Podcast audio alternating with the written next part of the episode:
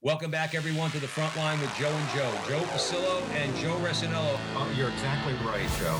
We work for the man upstairs as you do. You're setting me up quite well. You just gave me an alley oop. The greatest revolutionary act you can commit right now is to open your mouth and speak the truth. Whether you're an academic or you're a regular guy, we have to be fearless. And once more, dear brothers and sisters, let us go into the breach.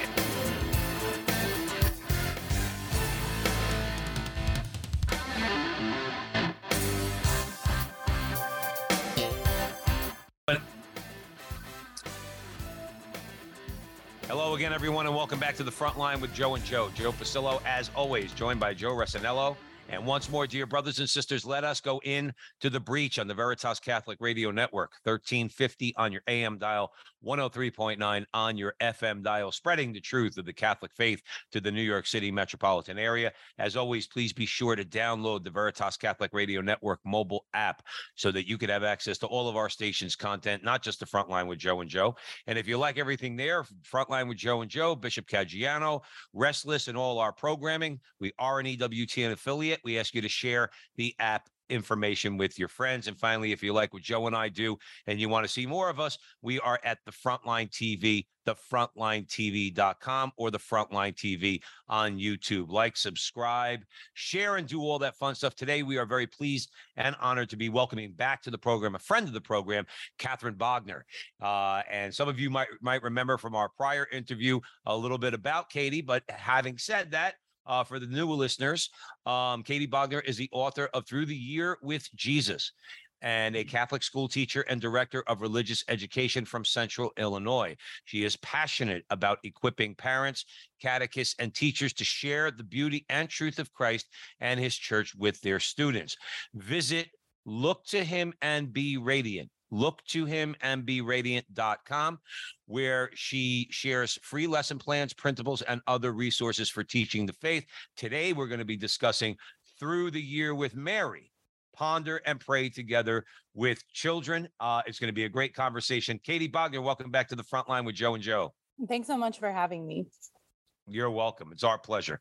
Joe resinello Let's begin with a prayer. Uh, in the name of the Father, Son, Holy Spirit, amen. Remember, O most gracious Virgin Mary, never was it known that anyone who sought your help or sought your intercession was left unaided. Inspired by this confidence, we fly unto you, a virgin of virgins, our mother. To you we come, before you we stand, sinful and sorrowful. O Mother of the Word incarnate, despise not our petitions, but in your clemency hear and answer us, amen. In the name of the Father, Son, Holy Spirit, amen. You know, Katie, Joe and I were commenting uh, before the show.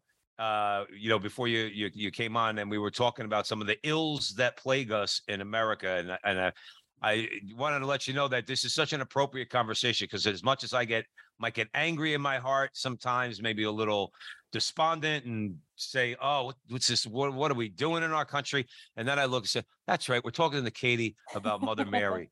and we have to remember and i'm being serious and, and and it's like you know what if if if we put our lady you know look to our lady i think we have a much a much less difficult time in dealing with a lot of nonsense so we're really looking forward to this conversation we hope that our audience is going to find it uh inspirational so with that i'm gonna i'm gonna hand it over to joe And also, Katie, uh, you're one of the first guests on the show. We've been uh, on now like 18 months, and and we'll always be faithful to you. I'm going to be completely honest with you. We love you, uh, honestly, and what you do is so so important. You form children.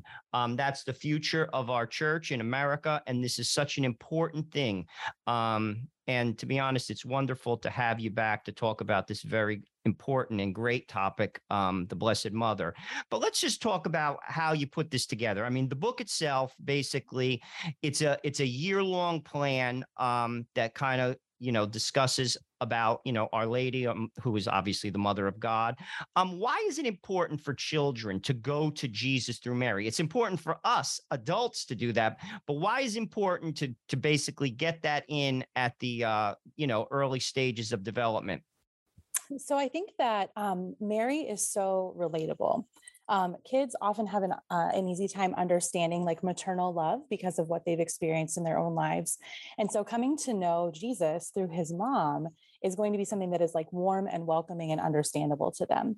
Um, full disclosure, I was raised as a cradle Catholic and I really honestly didn't get Mary for a long time. I kind of thought of her as like this, oh, beautiful, perfect statue up on a shelf and didn't really understand why Catholics made such a big deal about her. And when I was in college, someone recommended that I read Fulton Sheen's The World's First Love. And it literally blew my mind and helped me understand Our Lady and why the church does make such a big deal about her and how she is everywhere in scripture, Old Testament and New Testament, and how everything about her points us directly to her son. And that's really the whole point of the book is that Mary is just another avenue of getting to know Jesus. Um, what better way? Like if you wanted to get to know a good friend, if you sat down in their kitchen with their mom and said, Hey, tell me about so and so, she is going to have insights and stories that that are no one else will have, a perspective that no one else will have. And Mary can do that for her son. Absolutely. So the book is through the year with Mary, ponder and pray together with children. Is you know, sometimes Katie, I could get a little angry. Like, you know, like I, I I try not to. Thank God for this show. Um, because because Joe Resinello had you know working with him and talking um a lot of these, these things out with with our guests, I become less angry, you know. And one of the things that bothers me is the Protestant view of Mary or the Protestant description of what how Catholics view Mary. Um, really bothers me. Now I'm a lot less angry about it. Okay, that's why I brought up my anger.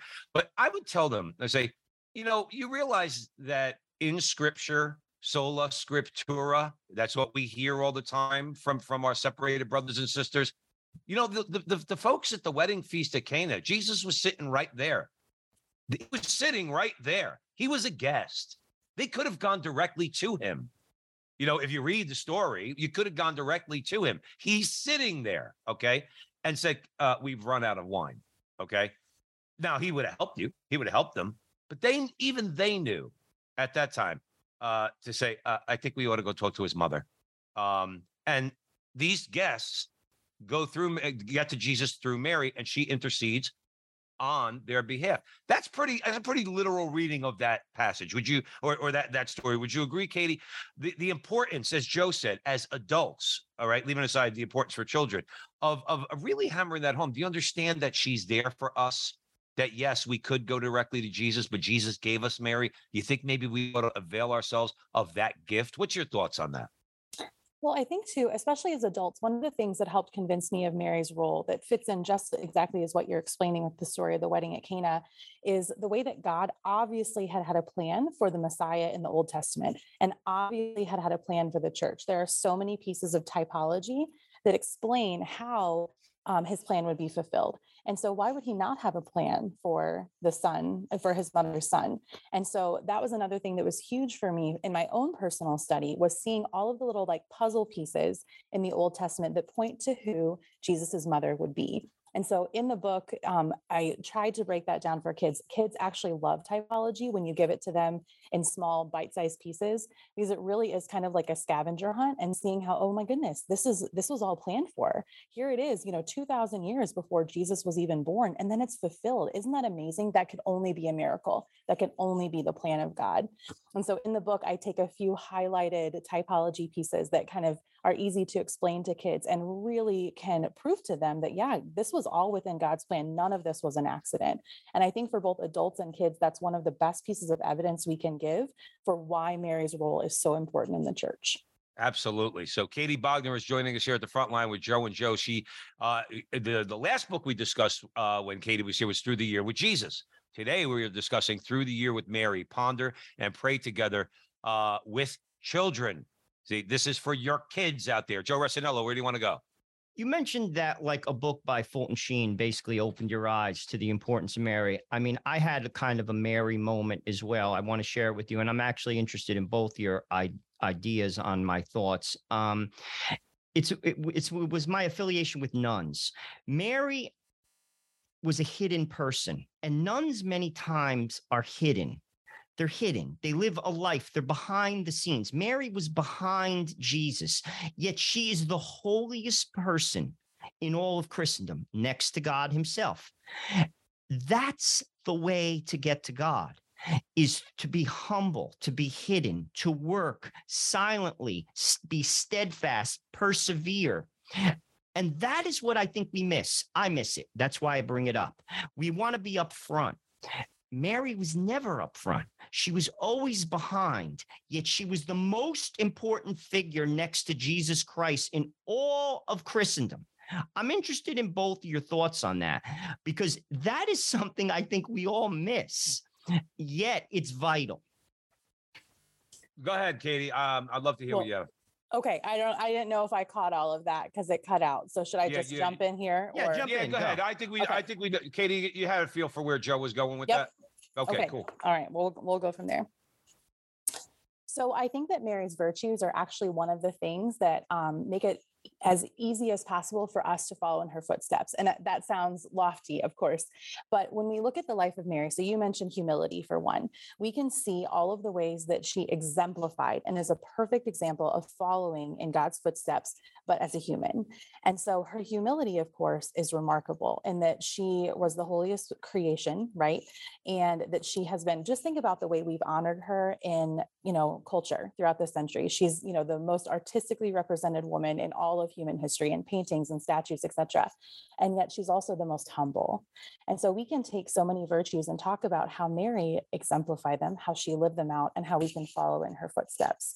So it really is a wonder that in so many other areas of life that if we are going to be at the top of our game we are actually going to be the most recognized. Whereas this is the opposite that if we are going to be at the top of our game as Christians, we're going to be the most like Mary, which means we're going to be hidden and humble and virtuous. Yeah, yeah. Um, my my my thing is this: when I when I think about um, when I think about again going back to those non-Catholic Christians, um, eh, you know, when they point, I, I- guess some criticism at at the way Catholics view Mary, I would say not only do we not worship Mary, the first person that would tell us not to worship Mary is Mary herself. And if you did, and remember, there was a heresy a long time, a long time, I forgot the name of it, a long time ago, about 1700 years ago, in one of the Eastern rites, where they were offering the Eucharist to Mary. And the church came in and shut it down. They said, that is not Catholic. Okay. Um, I forgot the name of the group, I, I- but I do know that they were they were offering basically they were doing what they're not supposed to do, the wrong view of Mary. Okay. Um, and the church shut it down. So this idea that we worship Mary, no, no, no. We're humble enough to know that we can't approach Jesus many times, okay, because of our own sins, because of our own call it baggage or whatever. But our mother is there to reconcile us with our brother, okay, and she points to him. I wish that everybody out there would understand. She says, "Do what he tells you," okay. Do what he tells you because she knows best. Mothers know best. Okay. She knows exactly what we need and she points to Christ because he is the best thing for us. So sh that's her, her humility. Don't worship me, worship him. Right. What kind of feedback, Katie, have you gotten on the book? Um, maybe you could share with our audience here at the front line with Joe and Joe, uh, you know, how some of your listeners um, have used this wonderful resource, which is titled Through the Year with Mary Ponder and Pray Together with Children. So the book has a weekly reflection, that, and some of them go over different, like Marian apparitions. Some of them go over Marian dogma and teaching. Some of them go through different Marian feast days that families might want to celebrate. So some of the feedback I've gotten is just how varied the approach can be and how you use the book. There's a lot of material in there. Um, there's, you know, there's sacred art and there's readings and saint quotes. And so I love that some families with their littles, they say the kids are so attracted to the beautiful sacred art. And so they might just sit and look at that and talk about it. Um, I also have had adults say that we should not have put the subtitle that it's for children because they've gotten it for their grandchildren and have started to flip through and then they've kept the copy for themselves because they're like, nobody ever told me this about Mary, or I never understood why she had this title, or it totally makes sense now that that, that teaching or dogma about Mary is actually about Jesus. That the reason the church defined that is because they needed us to understand something about him. And so the feedback has just been that it really fits with so many different ages and stages. It's meant to just be a resource to help facilitate conversations. That's awesome. That I, I it really is awesome. And I, I as I said, I won't beat a dead horse. Uh, but all Christians should should get closer to Our Lady. It, it it- would benefit you, is what I would tell you. It will benefit you to to have a life where you're devoted to Our Lady. Okay, that's how you get closer to. That's the be- let's put it like let's be charitable. That's the best way to get closer to Christ. Joe Resinello. Um, you got the imprimatur from uh, the bishop.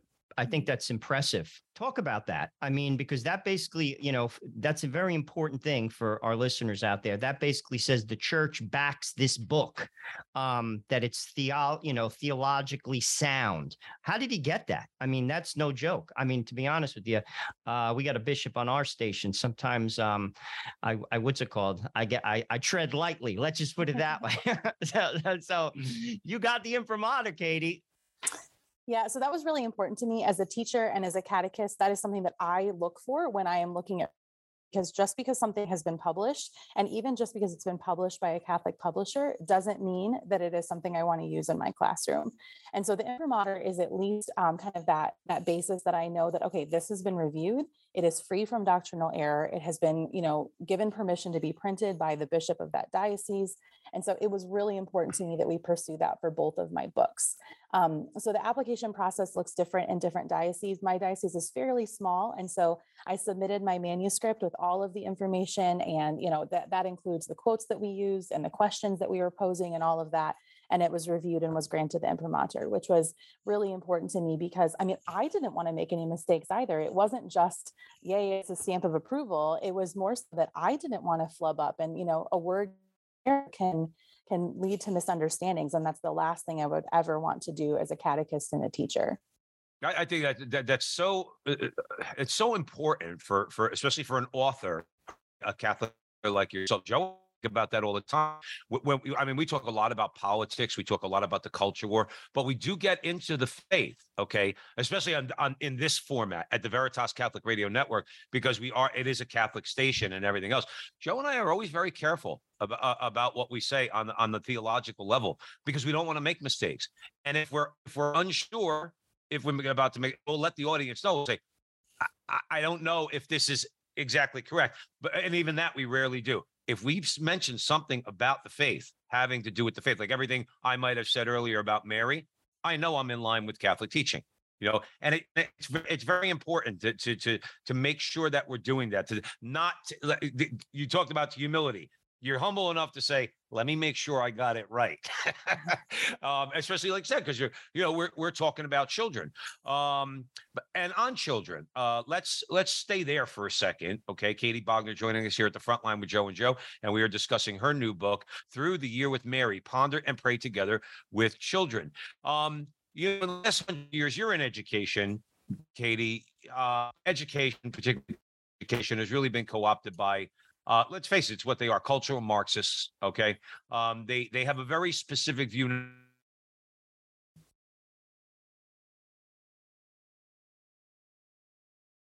which is children are uh, perfectly malleable and you can move them any way you want, and you know there and, and all that nonsense that we hear from the public education establishment. You don't have you don't share that view. Uh, you believe children, you trust children to grasp some of these deep theological truths. Talk about that. I'm very I'm very interested in that. We're very interested in that. Well, I mean, you know, right in scripture, you know, those children that are in my classroom, I don't need to wait for them to become an adult in order to be created in the image and likeness in God. Of they already are. And so when I look at them, I see them as like they're disciples on the journey alongside of me. I'm just a little further along than they are. And so instead of watering down the absolutely beautiful truths of our Catholic faith, I'm going to present them to them, but I'm going to do it in a way that is approachable and understandable for them.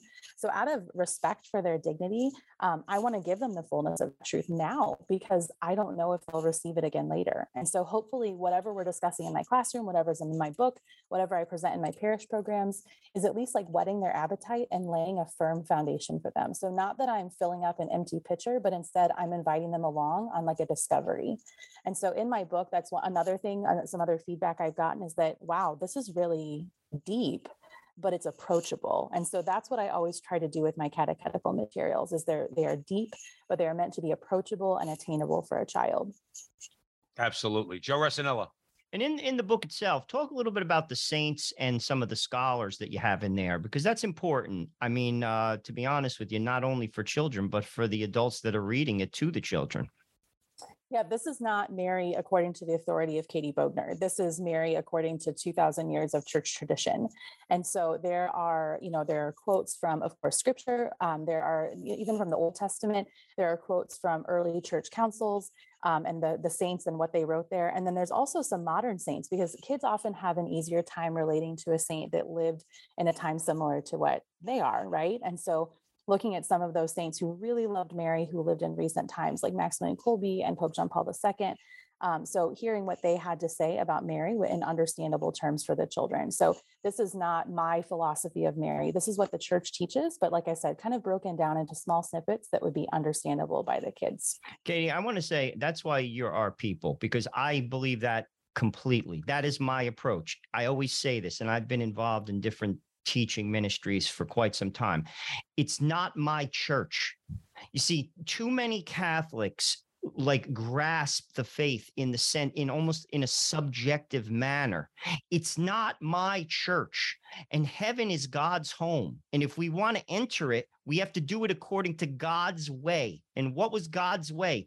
Through his son. I am the way the truth and the life. And how best do we get to his son? Through mary. Someone explained a good approach to getting to Mary to me in a simple way and i need simple ways to for me to understand things. So i'm going to explain it to you and to our listeners. It's like father's day and you have a four year old i have young children so i can relate to this. And the kid makes something in his pre-k you know pre-k class and and and it's a mess it's just like crayons and craziness so what happens the kid gives it to his mom and the mom puts a nice frame on it, makes it nice and beautiful, and then they present it to the father. You see, that's what Mary does. All the things that we do, for however good they are, it's coming from me. And I'm a mess. I'm a sinner. I and I go to God to reconcile, but also my works. This is how I think about it. I give them to Mary and she polishes them up and she gives them to God because no one knows the son better than the mother. And I think that's a good way I think people could understand it. That's how I understand it. I love that analogy and so relatable for us as adults and also for kids, just in that Mary is our advocate. She is, you know, and also I look to her um, and see so many ways that I feel like a companion on the journey and that she's praying for me. So it's easy for me to talk to Mary and to ask her to continue to pray for whatever the situation is, you know, shoot up a Memorare or shoot up a Hail Holy Queen and ask her to take care of the situation because I know that she is there at the, you know, the throne of her son in heaven and that she cares about me as a mother does and that she'll continue to pray for me. So not just that practical, like help me make, you know, clean up this mess that I've created, but also to continue to pray for me so that I can follow in her footsteps and be in heaven with her and Jesus someday. Absolutely. And I wish sometimes those who are skeptical of of our view of Mary, I wish they would maybe read some of our prayers. You mentioned the Hail Holy Queen, right? And what always comes to mind is turn then most gracious advocate, not turn then goddess Mary, mm. turn then most gracious advocate, or the or the or the or the uh, or the the Hail Mary. Okay, pray for us, O Holy Mother of God. Pray for us. Not save me, mother. Mary can't save me. Okay. Jesus is the one who saves. All right. Mary prays for us. And guess who Jesus listens to first? Mama. Okay. you know, people don't understand sometimes Mary's, you know, uh, Mary saying yes to, to, to the angel. Uh, people don't understand how profound that is in human history. Okay. She didn't have to say yes. She wasn't forced to say yes. She wasn't coerced. Okay. She had the free will to say, no, I'm not, I can't do this. There's going to be pressure. I'm married. If I'm pregnant, I'm married. they're going to stone me. I, like there was a lot of pressure. Okay, that yes is so profoundly important. That's why Christ will do whatever she asks. He didn't want to turn the water into wine. He says, "Not my time." But Mary asked him. All right. I'm sorry to go off on this, but it's very important. I'd love to spend the last couple minutes, Katie, before the break, and we're going to keep talking about your book. I'd love for you to um, educate Joe and I and our audience. What is the type? You mentioned typology, right? Give a quick synopsis of the typology of Mary in the Old Testament in regards to mother. I think I think that's important. And I went, oh, I never realized that. Oh, give our audience and Joe and I a little catechesis on that. Sure. So typology is the idea that everything in the Old Testament points to the new, and then everything in the New Testament is a fulfillment of the old. So the Queen Mother role specifically, if we go back to the kingdom of King David, um, he and his sons, of course, had many wives. Now that's a whole other conversation. But when there's many wives, who's the queen, right? So even though one of those kings would have had many wives, they only had one mother. And so there are several stories in the Old Testament where the king actually, the throne that is next to him is for his mother, not for his wife, not for his first wife, not for his favorite wife, but it's for his mom. And so there's a couple of situations where people come and have a problem that they want the king to solve, and they first go to the queen mother mother and ask for her help. And the king in turn says, I will give you anything that you ask up to half of my kingdom. And so, while again, the Old Testament is flawed because they were human, we can take that and then um, have the analogy carry through because we know that Jesus is the king of the universe, that he is the new King David, that he fulfilled that covenant, the, the Davidic kingdom. And so, therefore, okay, who's the queen then? Well, it's his mom, right? You know, he has his bride, the church, which is, you know, incountable but he, he only has one mom. And so, in that same analogy, we can go to the Queen Mother, ask for her help. She sits at the throne of her son, brings that intercession to him, and allows him to solve the problem. So, what was fulfilled in the New Testament, we see in the kingdom uh, in, in front of us in the church and is happening in heaven right now. Absolutely. And, and thank you for that because it's one of those things, like I said, um, if, if you're going to criticize our Joe, Joe and I on the show, we say all the time if you're going to criticize the catholic church criticize the catholic church and the catholic faith on what the, what the church actually teaches um, on on faith and morals and not what you say it teaches. I think that that's a beautiful example because my argument again would be the same as like the king's sitting right there. I mean that's in scripture. The king is sitting right there. He has all the power all the things we say and know about jesus. He's the king got all that he's and he's sitting right there but his mom's on it. His mom is sitting there on the throne next to him. Okay, to whom he gives power and authority. That's why they know, and they know it.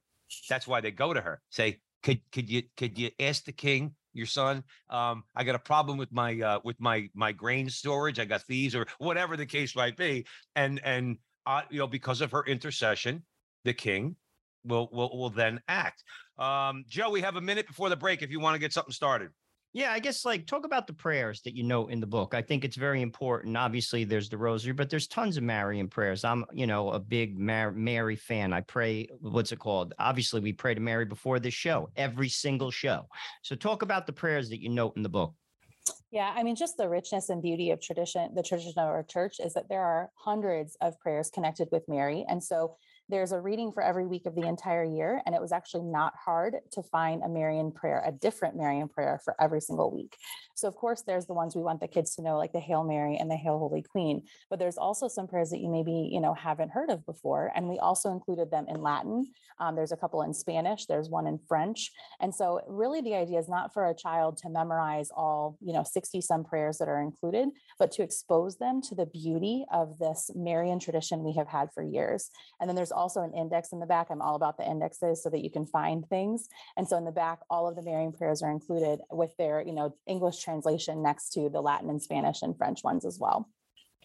That's great. That's great. And, and you know what? We should explore more Marian prayers. I, I, now through because of my wife, I learned a lot more, a lot more prayers uh, to Mary. My wife's got a, a stack of novenas, this you know this high, um, and there's a lot of different prayers to Mary that she that she has.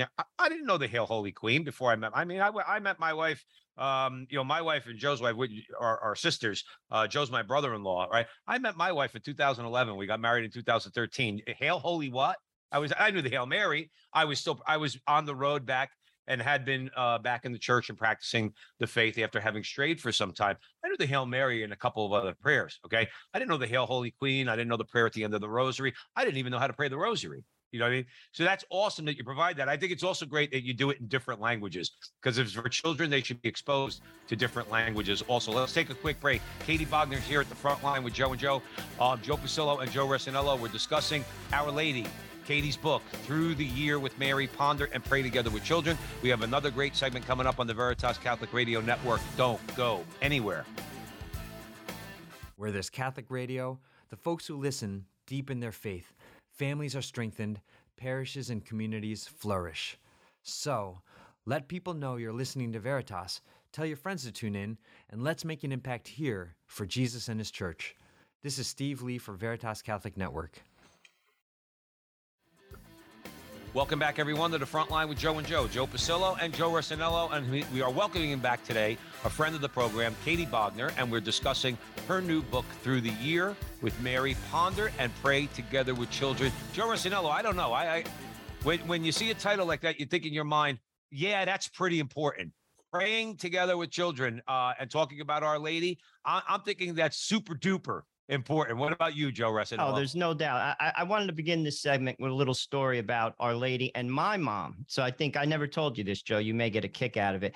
When Pope Benedict came to New York, he had a mass in Yankee Stadium. I was privileged. I got a ticket, and um, I took my mom. I got two tickets. And uh, so we're going through the subway system early in the morning on a Sunday. And, you know, there's certain areas, that, uh, if you've ever been, you, you live near Chicago, you know the deal. You get people like, you know, preaching and, and, you know, doing the whole deal.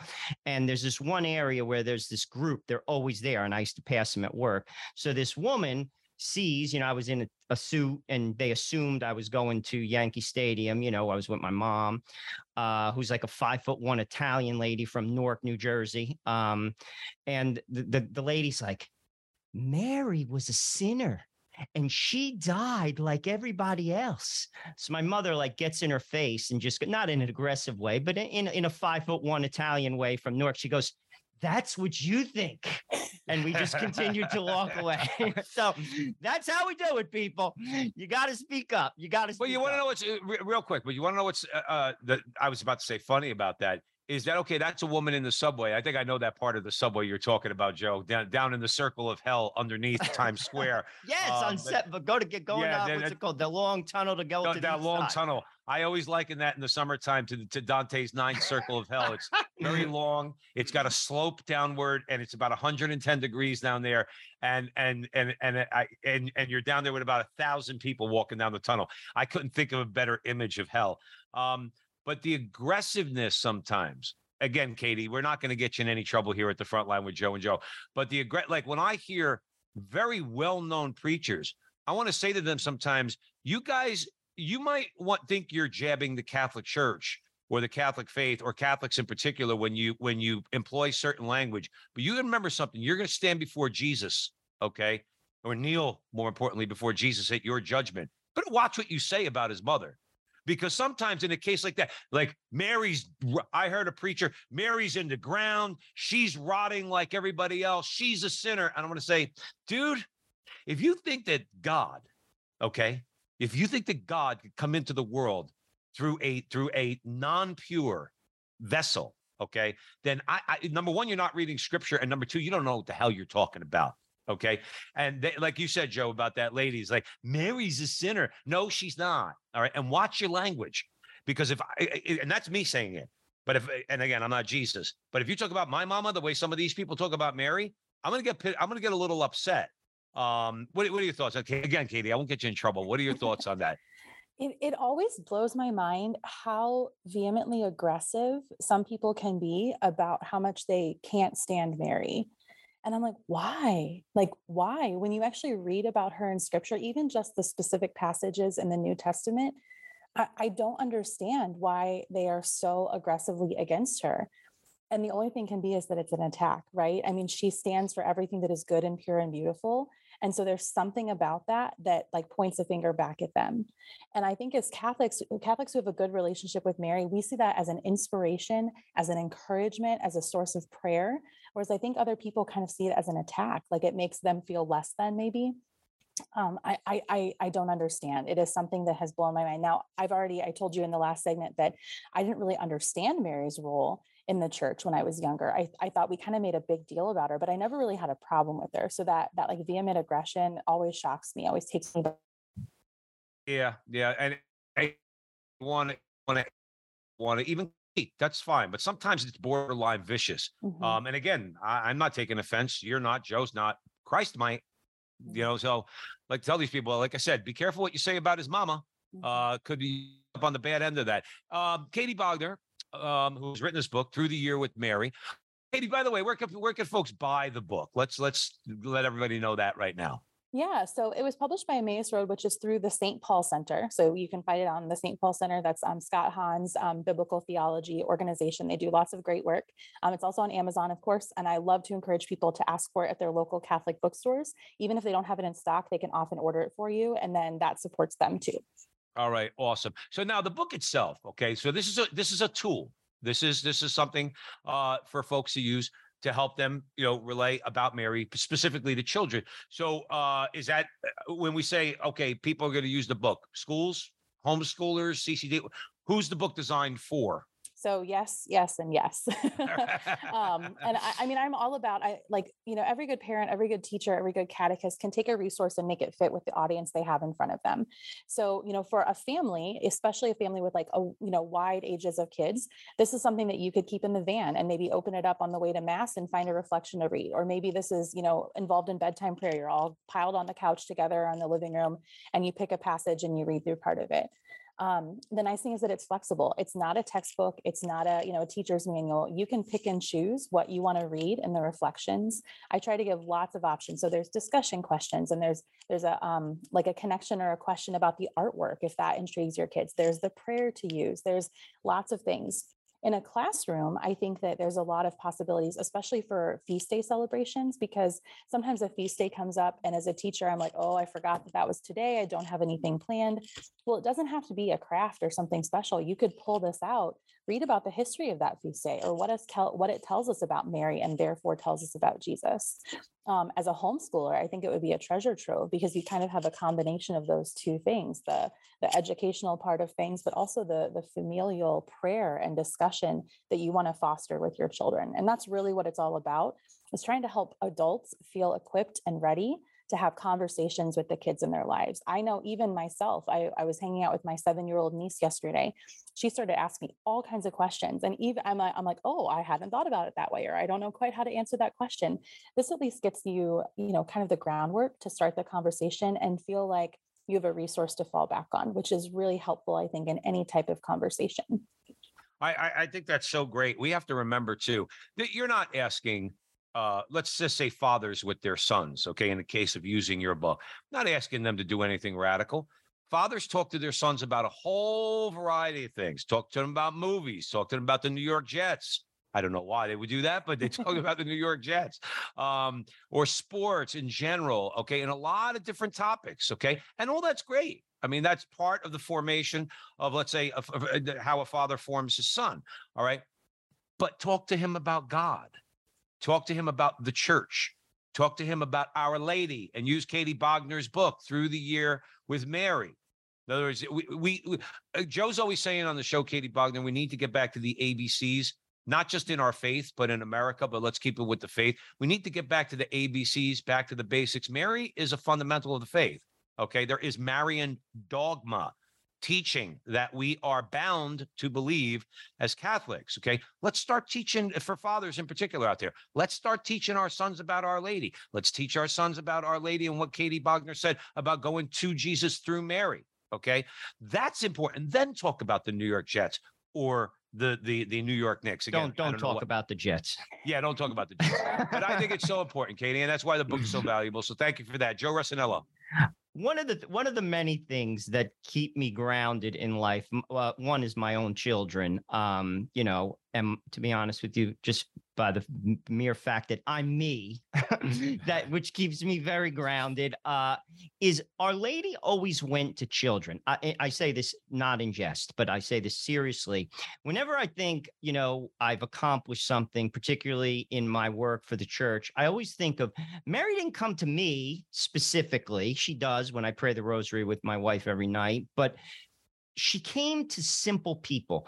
In some cases, they were illiterate, like Bernadette at Lourdes, the children of Fatima, some backward corner of Portugal. And she gave a message that echoed across the world. This is a humbling thought how she uses children, children how we dismiss children. It's so easy to, you know what I'm saying? Where we just don't consider what they have to say to be important when they sometimes say things that are very truthful and get right to the heart of, of the matter.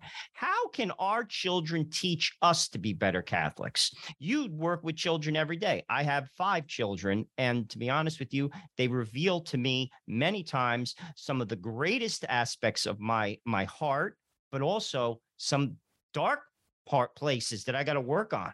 My mm. children reveal. How do they teach us to be better Catholics? So, gosh, children are so filled with wonder and awe that oftentimes as adults we have lost. So the first thing is to think about the way that kids are often they have a beautiful relationship with God. They just might need or not have the language yet to explain it. And so to first look to them as like these kids know Jesus they maybe just need a little bit of catechesis to explain that relationship. And then on the other hand, they have such beautiful innocence and purity, especially before that age of reason, right? As they're exploring the world. So, one of the reasons why I think Mary must have approached these children. So, you mentioned Bernadette, you mentioned the children of Fatima. Over and over, she approaches the young and the humble who have nothing else going for them. It was not the wealthiest person in town, it was not the smartest person in town, it was not the most traveled or the wisest person. It was someone who was humble and simple, who would see, I think, the beauty in that apparition, who would recognize Mary's maternal love and not want to turn it into an opportunity for, you know, fame or fortune or whatever it might be they simply wanted to be the vehicle and and none of those people went out for fame right? Especially if you read about some of their lives some of like the the fatima visionaries who lived for longer things sister lucia um, like they actually wanted to remain in anonymity and in humility. And so i think mary seeks out those souls whether they're children or not. She's seeking out souls that are humble and virtuous and who only want what is best for god's creation not what is best for themselves I, I I love that. I, I, love everything about what you just said. Katie Bogner joining us here at the front line with Joe and Joe, Joe Pasillo, Joe Resinello, way in the breach on the Veritas Catholic Radio Network. God is operative in human history. Mm. Now, anybody who's either a Jew, because Jews believe that too, okay, um, and certainly all Christians believe that, but we have something a bit more unique that we know to be true. I don't believe in Marian apparitions. I know them to be true. There's evidence Everybody always, oh, the atheists, where's the evidence? The Protestants, where's the evidence? Okay. All right. 70,000 people at Fatima all see the same thing. That says to me that they're on to something. Something's going on there. Okay. The Jesuits are in Mexico for about 10 years, making no real headway. Mary goes to Juan Diego. Again, Joe, Joe Resinello mentioned someone humble, okay, goes to Juan Diego, okay, and uh, and the the entire nation of Mexico is converted to the Catholic Church. Okay. The entire nation. Okay. Paganism, human sacrifice, all goes by the wayside. It's back now because they're rebelling against that. Mary is is is God's general. He's he sends Mary in and things happen. All right. Talk about apparitions, Katie. Talk about God being operative in human events, major human events through Our Lady. Well, when you look back in human history, and there's so many apparitions that I included in the book, so it was neat to see them as like a timeline because so many times Mary has appeared in a, a country or a place where change is desperately needed and she either preempted like okay this really big thing is going to happen and you need to be prepared or she was the instrument of that change like you mentioned with guadalupe. Um, i think that we could use a marian apparition in the united states in my personal opinion if jesus is listening to me because i think we could use some things you know that that need shaken up like people listen and so whether that change always looked a little different. It could be like, you know, at Fatima, where 70,000 people saw the same thing and then they went out and changed their lives. Or Guadalupe, um, you know, Christianity caught on like wildfire and literally changed the culture of death in that in that country at that time. Or it could be something smaller. Like, I don't know if you know much about the apparition in Wisconsin. It's the only approved US apparition, Our Lady of Good Help um, that was a, a, kind of a much smaller impact. But then um, a few years later, there was a major fire, and the people in the area survived because they went to the apparition site and prayed the rosary during the fire. And that area was untouched while everything else around it burned, the Peshtigo fire in that year. So even in a small way, even if it didn't impact world history, when we look back at the different approved Marian apparitions, they have always had an impact on the people. They've always had an impact on the community, and often it has expanded throughout the country. God uses his messenger. Sometimes the saints appear, sometimes the angels come with messages, but whenever Mary appears, something really big is going to happen.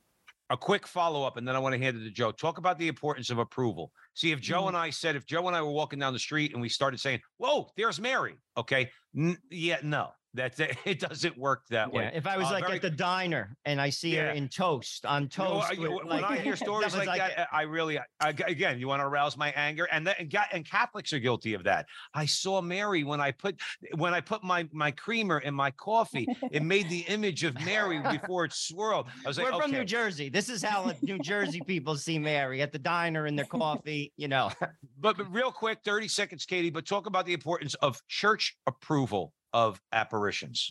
Absolutely. So our personal faith matters. And so you want to validate people who are like, oh, you know, like I feel like I was given this message or whatever it might be. But that doesn't mean that it's something that someone else should take into their personal faith or change their belief system based on. So when a Marian apparition is approved by its local bishop, it is thoroughly investigated, thoroughly. Every document, every interview, every everything is is looked at. And first of all, it's made sure that it's completely in line with former church teaching. A Marian apparition cannot change church teaching. It only emphasizes it and gives a message to the people of that time. And Mary's message is always almost repent from sin and pray. That's almost always what she says. Sounds And so- awful Catholic sounds to me. great, right? So it's really important to look at the Marian apparitions, and it usually takes years, decades for them to be approved. So you always want to be real careful with anything that is in the early stages of that approval process because not all of them are authentic, of course. Mm, No, absolutely. And I think that's important to relay to our audience here at the front line with Joe and Joe. Um, the book is Through the Year with Mary Ponder and Pray Together with Children. The author is Katie Bogner. And we have a little bit of time left. Joe, where do you want to go? I want to talk about the rosary. Um, very important. I'm a big rosary guy. I believe, well, first let's go to Fatima.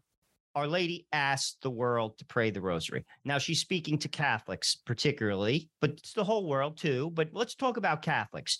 Are we praying the rosary?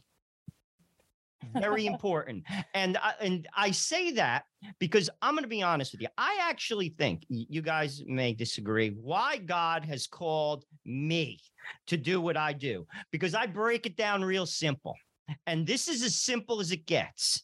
If every baptized Catholic in the world prayed the rosary every day, 15 minutes, 15 minutes, the world changes tomorrow. Not like 15 years, tomorrow, particularly the family rosary. Particularly every night. I've been married nine years in September. My wife and I, there has never been a night we have not prayed the rosary. Now, I don't force my children to do it because I I I, I think that could have a, a negative, but I pray it in the ro- in the living room. They're welcome to join. Sometimes they do, sometimes they don't. It'll stick. They'll know as time goes on when I'm long gone. How does your book teach the importance of the rosary, particularly the family rosary? Because I mean this when I say it in the most simplistic terms. I wish they'd invite me to speak to the bishops. That's my only, that's my statement.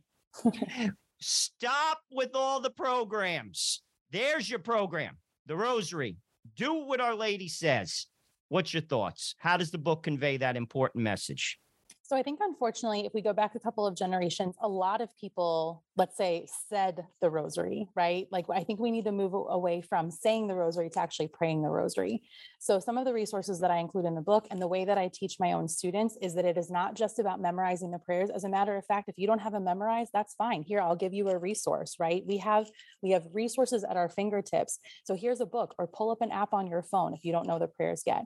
It is more important to me that you know that while you are saying those prayers, you are meditating on the life of Jesus. That the rosary is actually a Bible study on a, on a string, right? That you are going through the 20 most significant events in the Gospels of Jesus's life and the impact that they had. That is why it will change hearts. That is why it will, will change families. And that is why it will change our culture, is because it's not just some route prayers that we say as fast as we possibly can. It is because you are thinking, you are raising your mind and your heart to contemplate the mysteries of Christ and that can't not change you that is how we will impact people is if they start to actually meditate on the mysteries of the rosary while they're praying it Absolutely, Katie Bogner. I will say this two things real quick.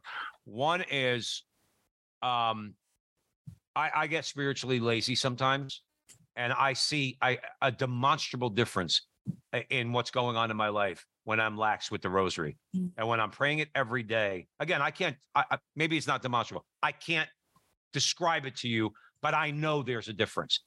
Okay. I know that something different is going on in my life, me personally. Okay. Um, and, and how I'm going about things when I'm consistently praying the rosary. And as Joe said, consistently meaning every day, taking the time every day. Unfortunately, I work nights, my wife works days, so we don't pray together. Okay. But I know she's praying the rosary with our foster son and I'm praying the rosary. Uh, you know, I got back on the horse. Okay. That's one. And, and I would tell people I'm also a very distracted person. I'm distracted in prayer. And I think that one of the things is I know that about myself, and the devil tries to use that to to to dissuade me from praying the rosary. And I would tell anybody out there who's feeling distracted or who feels like, ah, I'm just saying the words, pray it anyway. Pray the prayer anyway. Okay. Let God find the nuggets in your prayer. Those mo- those moments where you're not distracted, where you are thinking about Jesus, when you're thinking about Mary, when you're thinking about a scene from the gospel. Like you said, it's a Bible study. The rosary is a Bible study. When they say we don't know the Bible, they mm-hmm. say, I pray the rosary. I know a good part about it. So does Joe, and so does Katie Bogner. All right. Um, I would say, am I wrong in that when I say because, like I said, I'm very distracted when I pray. I mean, it's just my personality. I, and I pray not to be distracted, but unfortunately, my mind goes this way, that way, and I have to constantly try to refocus back on what what you know the the, the mysteries. But talk about the need to persevere in prayer. Prayer, uh, Katie, please. Absolutely. I mean, like the, this math is like not correct, but you know that prayer is only like 1% us and it's 99% God, right? So we just need to show up. You It's just gave me such great consolation there. yeah, it's we just need to show up. And so it doesn't need to look perfect. It doesn't need to feel effective. It is still going to change your heart. I also think that the rosary, people are intimidated to do it with kids. And I understand that. I mean, sometimes I'm like, oh, I don't know if we're ready for this or not. To like number one, do it a decade at a time, especially if you're just starting out. Don't you don't have to try to plow through the whole thing and shouldn't try to plow through the whole thing. Do it a decade at a time. Do it deep and well rather than to fly through it. Also, the rosary in, incorporates all of the different learning styles. You got a kid who likes to move, great, go on a rosary walk. You got a kid who's super tactile and likes to play with things, awesome. Give them a rosary that they can like, you know, play with. There's different chewy rosaries and Lego rosaries, and they can make their own, you know, give them something that they can hold on to. You like a kid who's kind of the boss of the family and likes to talk all the time well great they can lead the prayers it, it incorporates all of those aspects of you know learning styles and personalities all in one prayer so why would it not be perfect for family life so don't give up give it a try try it on the move try it you know in different places try it one piece at a time persevere you have to keep going Yeah, that that that's that's what I was saying. I try to remember that. Like I said, I have my moments where I, you know, I, I and it's a shame. I have to I have to not do that. I have to remember to, and I do by God's grace, um, to remember. No, no, no. Got to get back on the horse. Got got to got to persevere in prayer and teach our children to do that. Uh, Katie Bogner's with us here at the front line with Joe and Joe through the year with Mary. Ponder and pray together with children. Joe Resinello, we have about five or six minutes left. What do you want to What do you want to talk about? I want to talk a little bit about, you know, basically how catechesis is moving forward. I mean, Katie is in the weeds, and it, it's very edifying to hear someone who is Orthodox. What I say, I, I don't even like these terms, to be honest with you. All I like is you believe what the church teaches. That's it.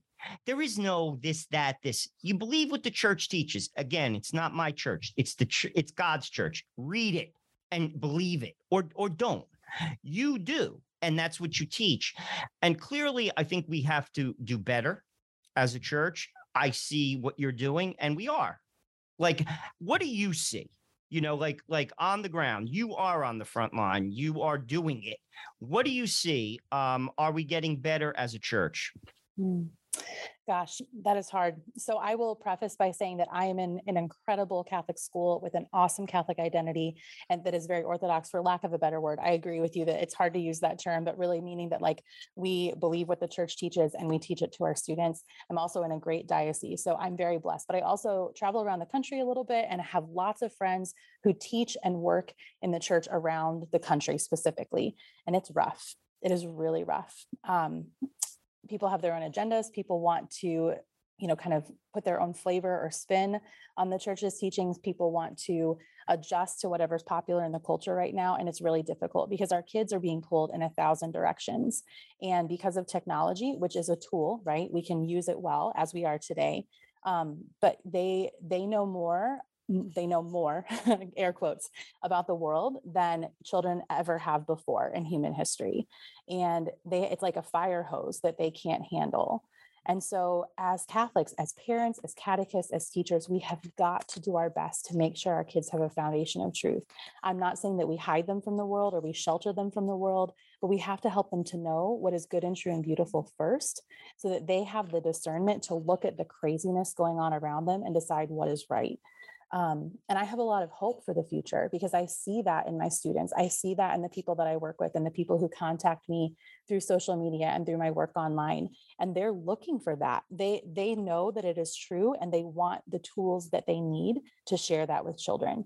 But it's hard. I I will admit that it is hard. It's it's like a battle. It literally is. Um, well, you have a you have a culture out there that promotes the the the evil, the falsehoods, and the ugly yeah. And and mm-hmm. and and that and Joe and we could all back that up. If anybody's well, what do you mean it's ugly? It's ugly. This culture supports baby killing in certain parts of the country now. Thank God Roe versus Wade is overturned. But in your state, Katie, and in New Jersey, New York, California, you kill babies up up until the moment of birth. Your your culture's ugly. It's evil and it's false. The church needs to promote, to promote number one, the church needs to promote the good, the true, and the beautiful, which she does. Okay. And two, we need to, like you said, protect our children against the, the, the evil, the lies, and the ugly. Okay. And not let that, and we need to protect their purity. Um, Katie, we probably have a couple minutes. Uh, talk about the need to to make sure that we we this is the best way to fight against the culture of death when it comes to protecting our children, and also follow that up uh, with what you have on going on in the in the in the pipeline as far as any new books are concerned. Sure. So I also want to say like this is not an us versus them, right? Like everyone is is meant to be part of the church. We want every single one of these people that we're talking about. We want them in heaven with us, and so but we have our children in front of us and they they deserve protection right? That's why they have been put in our classrooms and in our homes and in our parishes. They deserve our protection. And so the the basis of build like protecting them but also building up a foundation so that they can go out and then they get to join the battle with us right? So i think that that is really important to to protect them um, because it's no longer just a oh there's some bad stuff out there that they might encounter. They are inundated with it now. And it's not just oh yeah it's you know we have this view and they have this view it's now oh well because you don't agree with us you are completely wrong you are completely bigoted you know we cannot listen to any everything you say is incorrect because you have this view um, which is really challenging and that has accelerated so i've been teaching for about 15 years and i i thought it was bad at the beginning and it is it's like a it's like a landslide now like you can't even keep up with it it's no crazy. i hear you I hear you. And what what new books do you have coming quickly, Katie? Um, uh, a couple in the pipeline that will be about the liturgical year. That's all I can say right now, but they should be out sometime next year, hopefully. Well, you got to right, come Katie back on. Yeah. Yes, you're going to come back on and we'll have we'll we'll mix it up again. Katie Bogner, thank you so much for joining us here at the front line with Joe and Joe. Everybody out there, go out and buy the book through the year with Mary, ponder and pray together with children. Your local Catholic bookstore, uh, Emmaus Road Publishing and Amazon. Um, I, yeah, Amazon if you have to. Okay, if you have Amazon. Uh, but but support Emmaus Road. Katie, thanks again. We really appreciate you coming on the show. So great to be with you. Thank you so much. You're welcome. And thank you all out there for joining us here at the Veritas Catholic Radio Network, 1350 on your AM dial, 103.9 on your FM dial, spreading the truth of the Catholic faith to the New York City metropolitan area. Please download the app and share it with your friends so you can have access to all of our station's content. And please, if you don't mind, follow Joe and I on social media at The Frontline TV, The Frontline TV, primarily right now on YouTube. Like, subscribe, share do all that fun stuff. And as always, thank you for your support. Um, and once one more time, thank you to Katie Bogner. And remember, until the next time, that our conversation is your conversation, and that conversation is going on everywhere. We will talk to you soon.